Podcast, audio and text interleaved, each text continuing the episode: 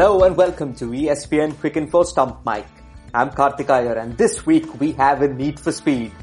I'm joined by Osman Samiuddin as we look back at Shoaib Akhtar's life in the fast lane. But first, we catch up on what's happening in the world of cricket right now with updates on players resuming training and the T20 World Cup. At 100 miles per hour, here we go.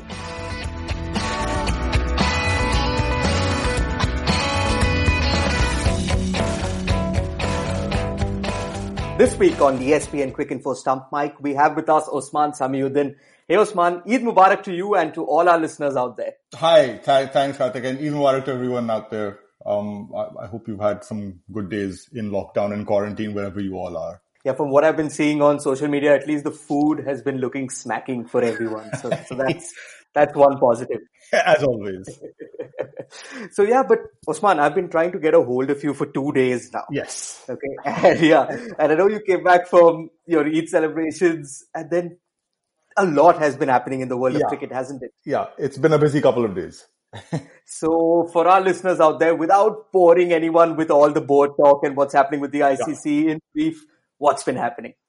It's strange, actually, I guess, in a way, but also understandable. You know, everyone knows and understands that it's a lot of uncertainty around everything. But we thought that, you know, there was an ICC board meeting this week in which they were going to talk about the World T20 this year, you know, happening in October, November in Australia. And we thought that the conversation would center around that and what should happen to it. And, you know, we had done a story as well about how, you know, some people had drawn up some alternative scenarios of what happens if the World T20 doesn't go ahead in October, November. Where do they push it in the calendar? And we even did a story on that. And then the meeting itself turned into basically, I think, I don't know, I don't want to use the word fight, but like it turned into, I think, not a very great meeting, basically, in which they were talking a lot about, there's been a lot of reporting around this, you know, from other places as well. And so it became, I think the meeting became one about how this information has leaked out to all these, you know, media establishments and stuff. And, you know, I all I'll say is that, you know, for a meeting that was supposed to be on something very important, you know, like it's the future of this year's calendar, one of the main ICC tournaments and international cricket, and how, you know, it's a little bit, you know, it's not so boring, but about how boards survive, because, you know, a lot of boards live off ICC event money. And so I would have thought that a meeting of the board heads that was supposed to be about that should have been about that. But strangely enough, it wasn't. And then the ICC said that, you know, we've deferred everything until June the 10th. And that's it. It's weird. It's strange, I guess. But I guess it also tells you something about how, you know, the situations are building up in world cricket right now. There's a lot of jostling around for the ICC chairman's post, all very dull stuff, but, you know, it's all happening behind closed doors and, or right now behind on laptop screens and Zoom and other, video sharing technologies.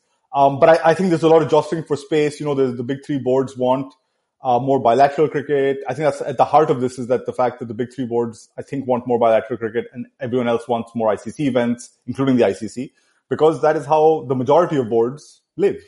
And I think a lot of those tensions might have come out in this meeting in various other forms, but I think some of those tensions came out in this meeting. And now we're basically going to wait till June the 10th. Although just as an update today, you know, Cricket Australia has given the firmest sign yet, that the tournament won't happen this year. You know, Kevin Roberts has said that, you know, there's very high risk, to the prospects of the tournament happening this year. And the one of the bigger stories over the last couple of days was the fact that the Cricket Australia chairman has communicated to the ICC and basically, or to the Financial and Commercial Affairs Committee, and said that, you know, we'd be happy to host it, or we'd prefer to host it next year, instead of 2 years later. So that's where we're at, basically. You know, more updates will be coming. Tune into the site at some point over the next week or so, to find out. But yeah, like I say, and like you said, that's all the more boring stuff. I'm sure we have better stuff to move on to. Yeah, but if any listener wants to read up on possible scenarios or alternatives for the T20 World Cup in 2020, you and a regular on the pod, Nagraj Golapudi, have written a piece from a couple of days ago. So go check that out. There's a lot of content on our site as well. I think about the bilaterals as well. Hadn't Ravi Shastri said earlier that would be the way forward, more bilateral series as opposed to ICC events? And I'm guessing that's something that the ICC would not like to hear from the big three. Yeah, you know, it's something also like in this time of this pandemic where, you know, I think it's almost impossible. One of the officials that Naga and I had spoken to before the meeting, they had pointed out basically that, you know, logistically in this time, bringing together 16 teams in one place, maybe across two hotels, is massively difficult. It's hugely difficult to do it in this environment, you know, because it involves like travel restrictions and quarantine implications, and that's all before getting onto the field itself. You know, so I think the point is that right now bilateral cricket may be the easier one to resolve because it's only two sets of players that you have to kind of look after, and you know the broadcasters, whatever. So I think just purely from a logistical point of view, right now bilateral cricket is easier to go ahead with, and so they should push ahead with it. But, you know, over time, once we are, fingers crossed, back to normal at some point, whether that's the next 6 months or longer or shorter, who knows, you know, but whenever we're back, I think that discussion will again begin about more ICC events or more bilateral cricket, basically. Mm-hmm. Talking about bilateral series as well, we have heard from countries as well have resumed training. Where you are at in London, England has started training. I know West Indies, a few test players have gone back to training. Australia have put out a schedule for the summer. Does it give you a sense that, I mean, it does, of course, that cricket is moving towards a certain resumption? Yeah, absolutely. I think, you know, and I say absolutely, but obviously everything's dependent on what happens with the pandemic here in this country also. You know, the trends have been encouraging. Fewer, like the infection rate, I think, is dropping. I'm not a scientist or a doctor, but from what you read, I think the infection rate is dropping. They've eased the lockdown a bit more from next Monday over here, so you can gather and meet with up to 6 people in an outside space. They're opening up a few more businesses. The Premier League, you know, which is the biggest thing going, the Premier League is restarting from the 17th of June, I think. Correct. So things are coming back, and from what I know, I think all three, England, West Indies, and Pakistan, are fairly keen to get things going again. You know, so I think if we continue on this kind of trend as far as the virus goes, then yeah, I can see it happening definitely. We still have, but you know, again, we still have over a month. July 8th, I think, is the date that the first test against West Indies is supposed to start. We still have over a month. Many things can change in a month. We know that. We really, really know that now. You know, because our entire world changed within, you know, probably for a lot of people in less than a month. So a lot of things can still change in that month, but fingers crossed, if we're going the way we are, then I think we will see some, you know, elite cricket pretty soon. Okay, that's awesome. And listener, if you're wondering how players are training with social distancing, we have a few videos on our social media platforms and on the site as well with a lot of England cricketers. So go check that out. Now we've covered the news over the past week, but let's get into the meat of the episode. And Osman, before we come to you, this week on ESPN Crick Info Videocast, which is a video property that Sanjay Manjrekar does, he interviewed the one and the only Shoaib Akhtar. A fun interview too. Yeah, and you expected it to be so fun. So listener, here's a bit of Sanjay Manjrekar with Shoaib Akhtar.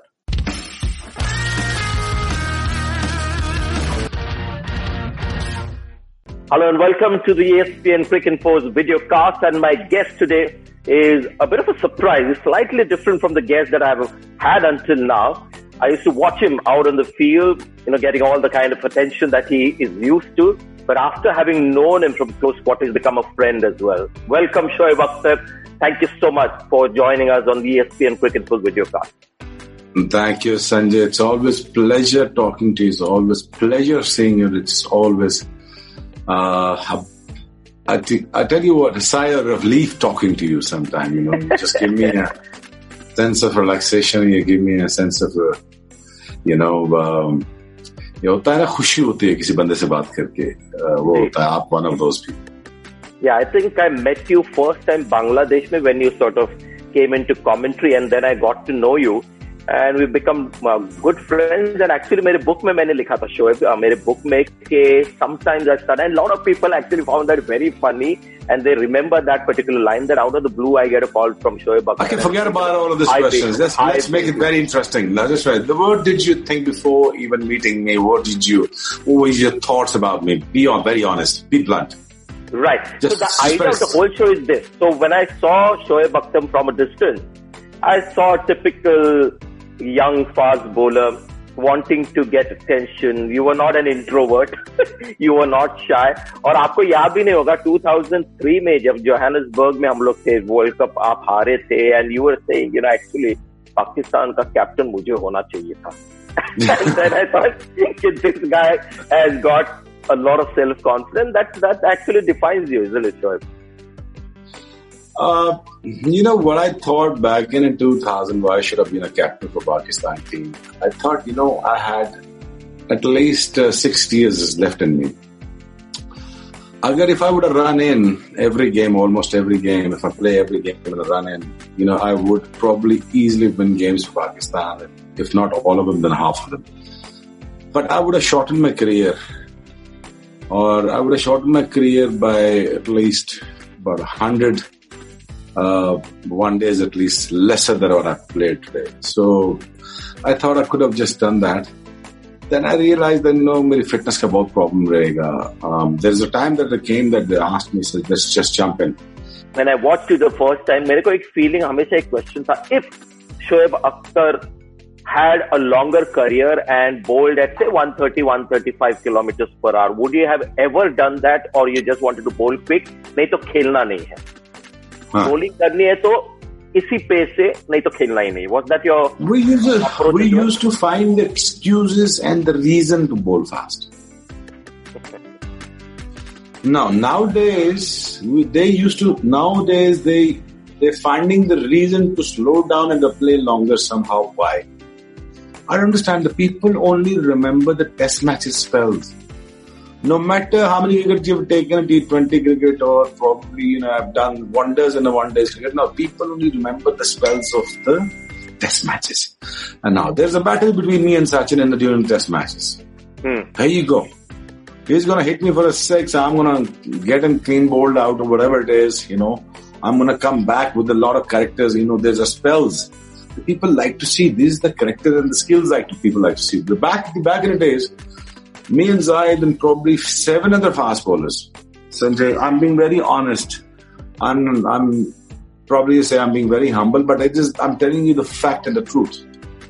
Out of this 7 to 8 fastest bowler, I was the least quickest bowler in the world, in the Pakistan at that time. At the same time, they knew that they're going to play for Pakistan. You know, I'll tell you something, a confession. When I watched you on the field from a distance, लोग आपके you know run up के बारे में बात कर रहे थे. When you look at Shoaib Akhtar, I'm talking to the fans. When you look at Shoaib Akhtar on Wikipedia, the largest section of information on Shoaib Akhtar is Shoaib Akhtar and his controversy. So सबसे ज़्यादा content उसमें. But when I watched you, I saw a guy who was getting attention for the wrong reason because आपका दिमाग तब भी बहुत तेज था. Very few people would have actually noticed how accurate you were as a fast bowler. And I think that must have been one of the reasons why you were able to surpass the others because you were very sharp.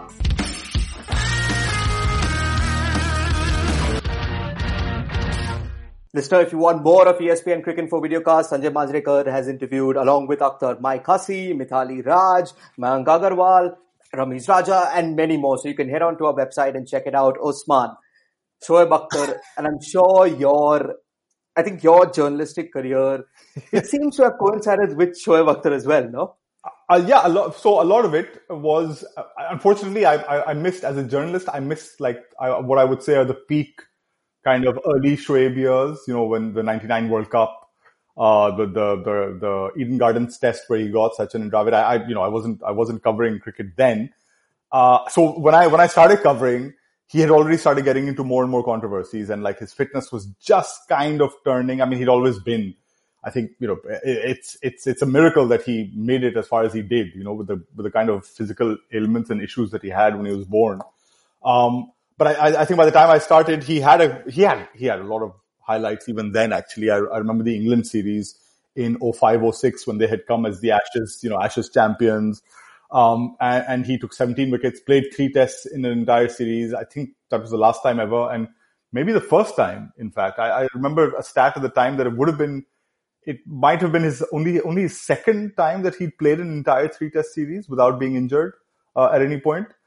And, you know, for all that Shoaib was on the field, he was just so much more fun off it. You know, he just, I mean, there was a time when, in one of his many controversies, and I think this one was just after he had hit, you'll remember he had hit Mohammed Asif with a bat, in a dressing room just before, I think, was it before the 2007 World T20, the first World T20? They were in South Africa, and some bust up happened, and Afridi was also in the middle of it, and he hit him with a bat, in a dressing room, and he got sent home.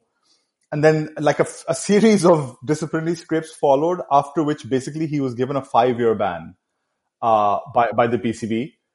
And I went on some show, I remember, and you know, the guy asked me, and I was young and stupid then, I guess. And the guy asked me that, do you think, like, should Shoaib Akhtar get a life ban? And I gave some answer, like, you know, I gave a really nuanced answer, like, look, you know, the code, the PCB code has a provision for it, and he has messed up many times. And so I didn't say that he should get a life ban, but like, I think the implication was there.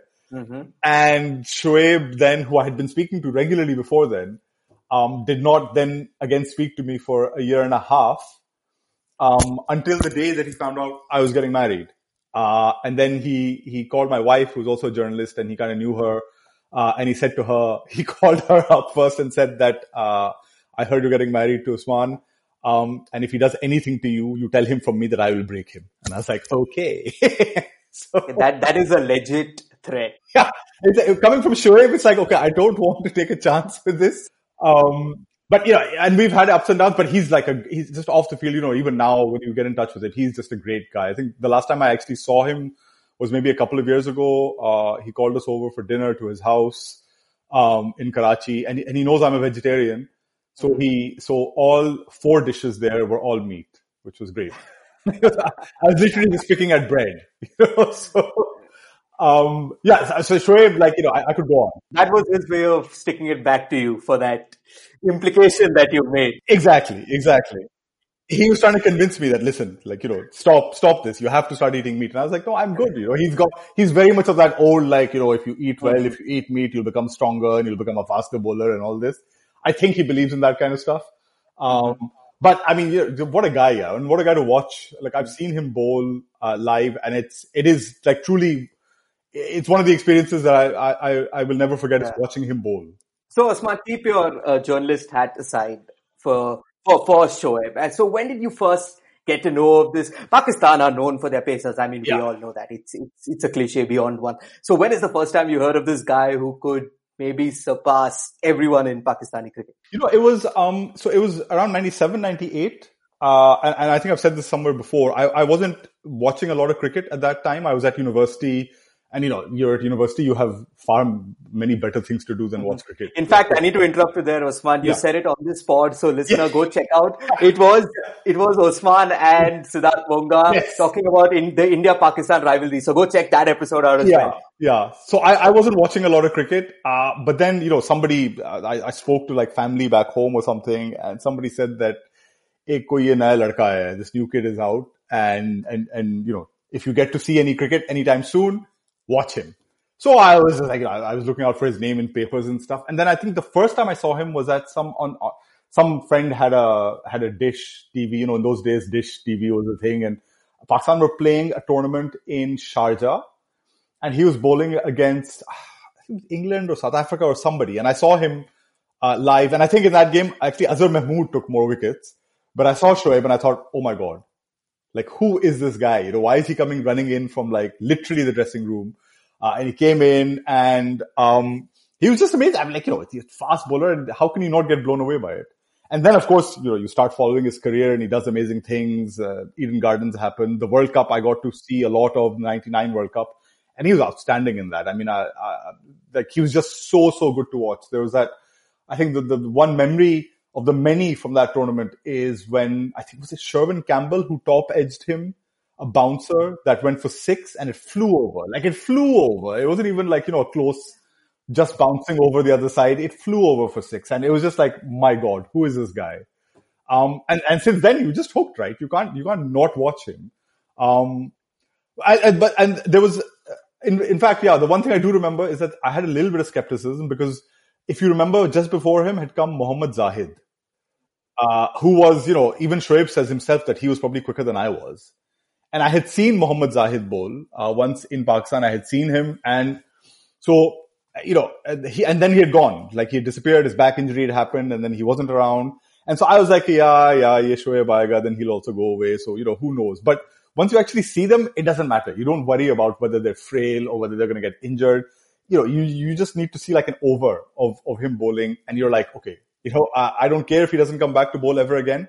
I have watched this. I have put it in my head and I'm going to internalize it completely and I'm going to remember it forever. And that's the kind of impact that a cricketer like him has, I guess. And I'm glad you mentioned Mohammed Zahid as well, because I think Shoaib on his video cast with Sanjay Manjrekar, he mentioned that there were like 6 or 7 domestic cricketers who were faster bowlers than Shoaib, and I'm guessing Zahid was one of them. So Shoaib was not even the fastest in Pakistan at that point of time. In the 1999 World Cup, he finished with 16 wickets, which was amazing. But it was his, at least from my memory, it was his speed that drew people to him, no?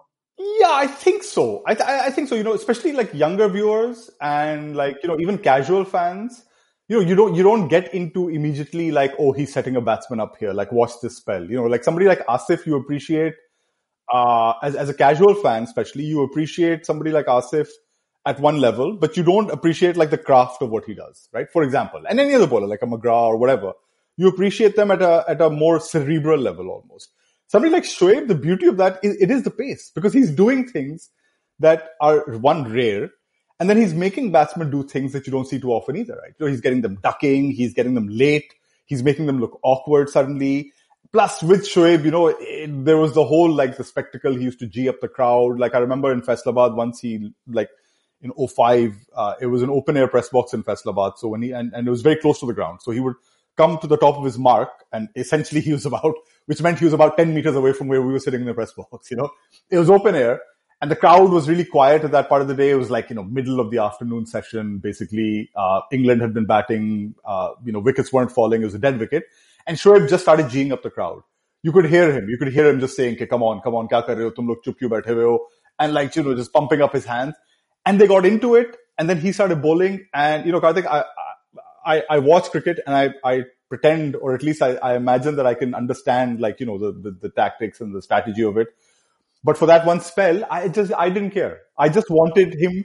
I didn't care like what happened. I just wanted to see him bowl as fast as possible and for the crowd to go crazy. And he did. The beauty is he did. And it was a bonus. He got Pietersen out and Flintoff out in that spell.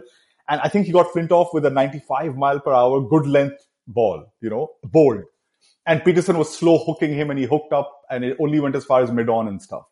And he was quick. He was just quick. And all that mattered more than the swing, more than the pitch, nothing. It was just the pace, you know? And so it's that impact, like you say, it's that impact, which for a casual guy, and you know, the crowd was going crazy in Faisalabad that day. And you know, they, a lot of them wouldn't have appreciated the intricacies of the game, but what they would have loved is just the fact that this guy was tearing in like 100 miles an hour. He can kill a batsman or maybe hurt him really badly. And he can get wickets, and it was just amazing, you know. And that's the impact of somebody like him, I think, on the game.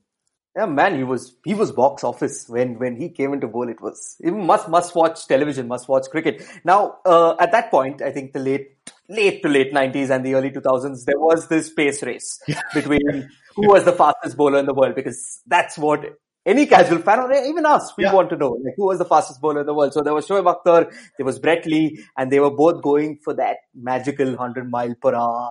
For our mark, and by all accounts, Jeff Thompson has hit the mark, but we never had speed guns of the quality that we have currently. Then there was this one time where Shoaib actually touched 100 miles per hour, but the ICC didn't recognize it.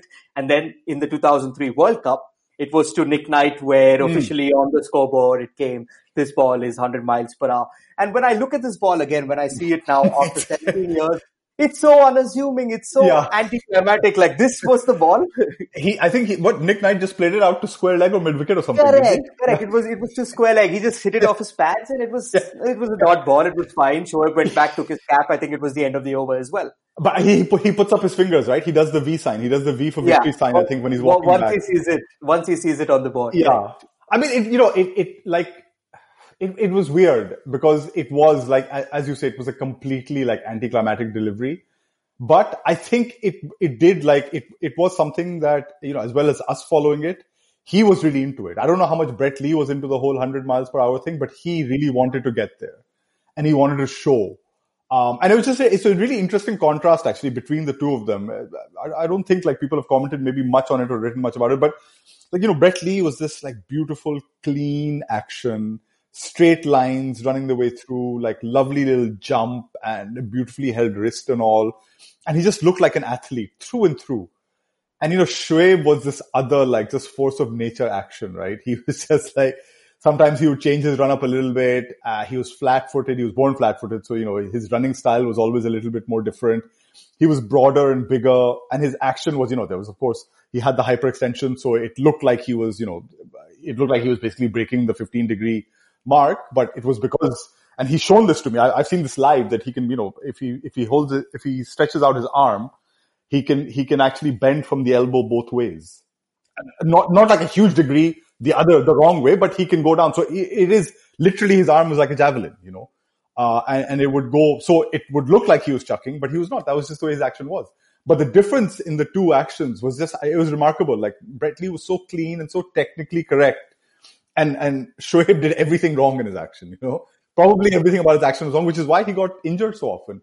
But the effect of it, was just phenomenal. And I just used to think like Brett Lee, when he used to hit 100, and maybe it's just bias from me watching more of Shoaib. When Brett Lee used to hit 100, it didn't kind of bring the same thrill in me of when Shoaib hit 100. I don't know why that is, because I think Brett Lee was maybe just a more orthodox fast bowler. Very quick, of course. Nothing to do with, you know, space. I think I get that same kind of thrill from somebody like Sean Tate, by the way, who was again, you know, a wild thing. He was just like a wild card bowler and you wouldn't know what he could do with it. But I always felt that at his quickest, like Sean Tate, at his quickest, I think Shoaib could have been a bit quicker than Brett Lee. Brett Lee could have sustained it. Brett Lee probably would have, you know, would have been a better bowler, even, I would say, with it. But at his quickest, at his best, I think Shoaib was up there. Between the two of them, you know, I'd say. So then, Osman, was Shoaib just about the speed, or is that a bit unfair? Should we remember him for a lot more? On the field, I mean, not his off-the-field antics. Yeah, no, you know, ultimately, I think the more you watched him, and especially in his later years, the more you realize that he was much more than just the speed. The speed was a big part of it, no doubt. And that's, I say that in a good way, you know, not in a way to limit him. The speed was great because if you can bowl really fast as a fast bowler, you're on to something, clearly. But he was a much, much smarter bowler. Like if you got the chance to watch him in a test match, he would know his role so well sometimes, you know, like somebody like, he could play off somebody like Asif. Where he knew he could do different things, whereas Asif would control one end, but he knew what to do on the other side of that. He had that amazing slower ball, of course, which, you know, was underrated, but it was a superb slower ball, which he unveiled quite a lot. But he could do a lot of other things with the ball. You know, he wasn't just that reverse swinging Yorker. He could swing the new ball quite a lot. He had a fierce bouncer. Of course, you couldn't expect him to bowl dry. You know, he's not going to be one of those outside the off stump or top of off stump dry bowlers. But there was a lot he could do, and he was smart. It wasn't like he was a stupid fast bowler. He was a very intelligent bowler who could work out batsmen. It's just that he had this one great weapon where sometimes he didn't need to work a batsman out. He sometimes just needed to blast them away, and he did. You know, which is where his quality always lay. We don't have. Stump Mike Stats Guru Gaurav with us today, but he has sent me some stats about Shoaib Akhtar. And the first one, he's got Dravid 9 times, Tendulkar, Ganguly, Ponting and Kallis 8 times. Those are his top 5. Like the cream, the absolute cream, you know. And there's one Kallis delivery. Like I know people talk about, you know, Dravid and the Dravid delivery in that Eden Gardens test was far better than the Tendulkar delivery. You know, Tendulkar's ball was actually a full toss. And he kind of played around it. It wasn't a great shot. But the Dravid delivery before that was outstanding because it was perfect Yorker length. You know, Dravid, solid defensive batsman, even then, which was earlier in his career, but even then, solid defensive batsman. But the ball that actually, like one of the deliveries that I would put above the others for Shoaib was a ball that got Kallis in an ODI in Lahore in, I think it was 03 or 04. And he'd been setting him up all over. It was mid-innings. So it was 35th over. I think Kallis had been around for a while. Kallis had been batting for a while. And Shoaib had come back, you know, as a strike bowler to take wickets. And he was trying to set him up. So everyone knew what he was doing. He was setting him up for that Yorker in swinging. And all over he bowled it. And the ball previous to it he actually managed to get this like waist-high full toss, which actually hit Kallis on the hip and I think hurt him and maybe rattled him a bit.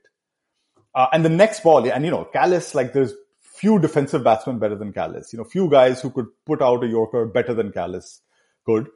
But this ball was just like, it swung late. It was perfectly on target and it actually like it beat him for pace because it snuck in just between his bat coming down and the ball going through. And bowled him, I think it was 148 kilometers an hour or something. And it, you know, to do that to somebody like Kallis, who was well set on a surface in Pakistan, my God, like he was some bowler. And there's another ball that he bowled to Dravid in 07-08 in Delhi, I think, with a test that India won by 7 wickets. I think they were chasing. And Dravid had gotten 90 odd, I think. Oh no, Dravid got 40 odd, I think. But that delivery also was a bit shorter. It wasn't Yorker. It was a good length ball. But the way it swung in and just went through, again, you know, to go through the bat and pad of Rahul Dravid, you've got to be bowling pretty well, you know.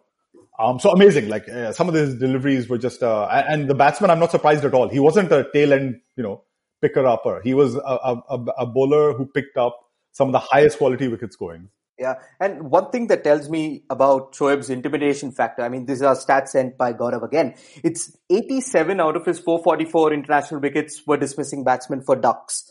24% of his test wickets were ducks.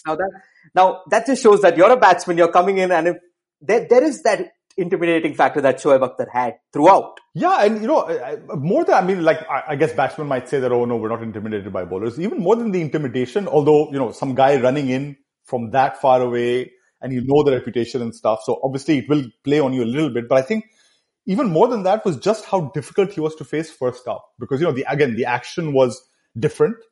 And he would bring, you know, he was very front on. So a lot of times batsmen have said, actually, people I've spoken to have said that they wouldn't be able to sight his arm coming from over his shoulder. He was very front on, and because of the way his arm came over, they wouldn't be able to sight it. And especially his bouncer was very difficult to pick, always. Again, because of the action, you know, because of the little, what feels like a jerk, but it wasn't because it was hyperextension or whatever. But it was very difficult to pick him. So, you know, he was perfect. He was quick. He had an unusual action. And so I'm not surprised at all that there were so many ducks there because, you know, to sight him early on, not that it got easier to play him the longer you stayed because he was that good, but to sight him early on was always like a massive, massive challenge for any batsman. So, Osman, here's a question for you. Shoaib Akhtar held a particular record for 13 years. Oh my God. He broke the record. He held the record from 2003 and it was then broken by a compatriot of his in 2016. Can you guess what this record is? Oh, he set the record in 03, huh? In 03, and it was broken by a fellow Pakistani cricketer in 2016. Okay, I'll give you a hint. It's not what you would think it is. It's maybe not to do with his best skill set. So it's not with bowling, obviously. It's with the bat, clearly. Is this something to do with the fastest innings by, I don't know, number 9 or number 10, which he would have, so he hit 43 off 18 balls or something against England at the 03 World Cup. Am I getting close? You got the innings spot on. It's okay. 43, which he hit versus England. Yeah. Although it's not the fastest, it's the highest score by a number 11 in ODIs, which was then broken by Mohammad Amir's 58. I was there. I was on the right track. I was there on the right track at least. Super. I don't think even Shoaib will know he held that record. I would very much doubt it. Yeah, but that's awesome. So we'll wrap it up here, but I have a couple more questions for you, Osman. Do you feel a sense of regret that why didn't he play more? Or he should have played more, but the injuries held him back. Is that something that he maybe when you've spoken to him, that he regrets in his international career as a fan and as a journalist? Would you have liked to see him play a lot more? Yeah, I mean, I personally would have liked to have seen him play a lot more because, you know, he was just that kind of character in the game. I would have liked to, but I think, you know, the few times that I've spoken to him about it, he's not especially regretful about it. I think he thinks that it's a miracle that he played for as long and as much as he did. Because, you know, really like the problems of, you know, he was born flat-footed. He couldn't walk, I think, for a long time when he was a child. And just, you know, coming from a fairly difficult background in terms of, you know, the economic kind of background, it wasn't, you know, he wasn't well off when he came out. And for him to make it as far as he did and then to get further, I think he really cherishes it. And he said once, I remember his retirement announcement, in Colombo. It was at the World Cup, 2011 World Cup, and he made the announcement. And he said then that, people don't realize, like, people ask me that, I've only played 40-something tests and not even 200 wickets. But people don't realize how much even just playing one test or one ODI can change your life for Pakistan. Like, if you're a Pakistani, he's saying that everything I've learned in my life, in my adult life, from swimming, from the way to eat, from the way to speak, from the way to meet people, and about the world, about traveling the world, everything I've learned is because I got that first cap. And then he was afforded the opportunity to travel. He was taught how to swim, for example. He was taught how to look after himself. So he says that people don't understand that, just playing once even for your country is a massive, massive thing. And it's a life-changing thing for a lot of people, especially in places like India and Pakistan and Bangladesh and Sri Lanka. It is life-changing. So the way he looks at it is that he was extremely fortunate to actually play as many as 46 test matches. And he says that, you guys think that I didn't play enough, but God knows what my body went through. I know I've played enough, and I've played more than I actually ever should have done. From the outside, I feel like, yeah, man, it would have been great if he'd played 70 test matches. But who knows what could have happened to him if he'd played that much more. He might not have been the bowler that we talk about now, for example, the more he had played. So regrets for me, not massive amounts. I'm happy with what he's done. And regrets for him, I don't think so at all. For research for this pod, there was this piece of yours that you wrote after the 2011 World Cup. It's titled, It's the Colour We Remember, Shoaib. Listener, you should still go check it out. It still holds up well. But there's one thing, like you put it there, Osman, the bad times matter less. So final words on Shoaib's legacy. Yeah, absolutely.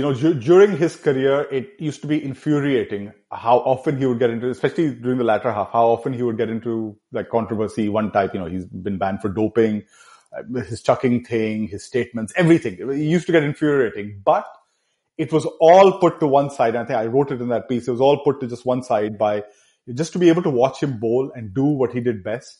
And even in that World Cup, like they treated him bad, they dropped him before the semi-final. But even in that World Cup, I remember him getting Mahela Jayawardena's wicket at the Ketarama in Colombo. Like, imagine getting Jayawardena bowled when you're on your last legs as a fast bowler. He bowled him through the gate. And just even for like a little moment like that, it whatever else he did, it was just completely worth it. Completely worth it. Oh, that's lovely. And to end, Wikipedia, he's not just called a cricketer. Shoaib Akhtar is a cricketer and YouTuber. So you know how entertaining he is till date as well. So yeah. So go check out the full interview of Shoaib with Sanjay on our website as well. Come back for more for Stump Mike. Osman, thank you so much for joining us this week. Thanks for having me, guys. Thank you.